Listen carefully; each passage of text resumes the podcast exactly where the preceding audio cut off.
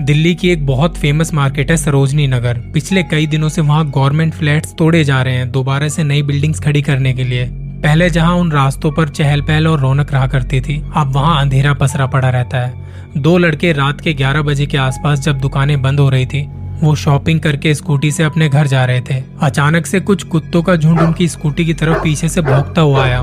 Scooty के पीछे बैठे बंदे ने कहा, ब्रेक लगा ले, वो भाग जाएँगे। स्कूटी चलाने वाले दोस्त ने वैसा ही किया। उसने स्कूटी में ब्रेक लगाए, मगर वो कुत्ते भागते और भोगते हुए आगे निकल गए। थोड़ा दूर जाके वो बीच रास्ते में खड़े, सामने की तरफ़ देख के भौके जा रहे थे। अंधेरा इतना था कि कुछ दिखाई नहीं दे रहा था। स्ट्रीट लाइट्स भी बंद पड़ी थी, और स्कूटी की लाइट में भी कुछ ज़्यादा दिखा नहीं कि किसे देख के भौंक रहे हैं। तब इन दोनों को लगा कि स्कूटी मोड़ के दूसरे रास्ते से जाना बेहतर होगा। जैसे ही इन्होंने अपनी स्कूटी घुमाई, उस झुंड का कोई एक कुत्ता रोता रोता भाग गया और झुंड के बाकी सारे कुत्ते भी यहाँ वहाँ भाग गए। इन दोनों का कहना है कि वहाँ दूर दूर तक कोई नहीं था। स्कूटी को भगाते हुए ये दोनों वहाँ से निकल तो गए थे, पर सवाल अब भी वही के कुत्ते किसे देखकर भौंक रहे थे और उस कुत्ते को मारा किसने था वहाँ।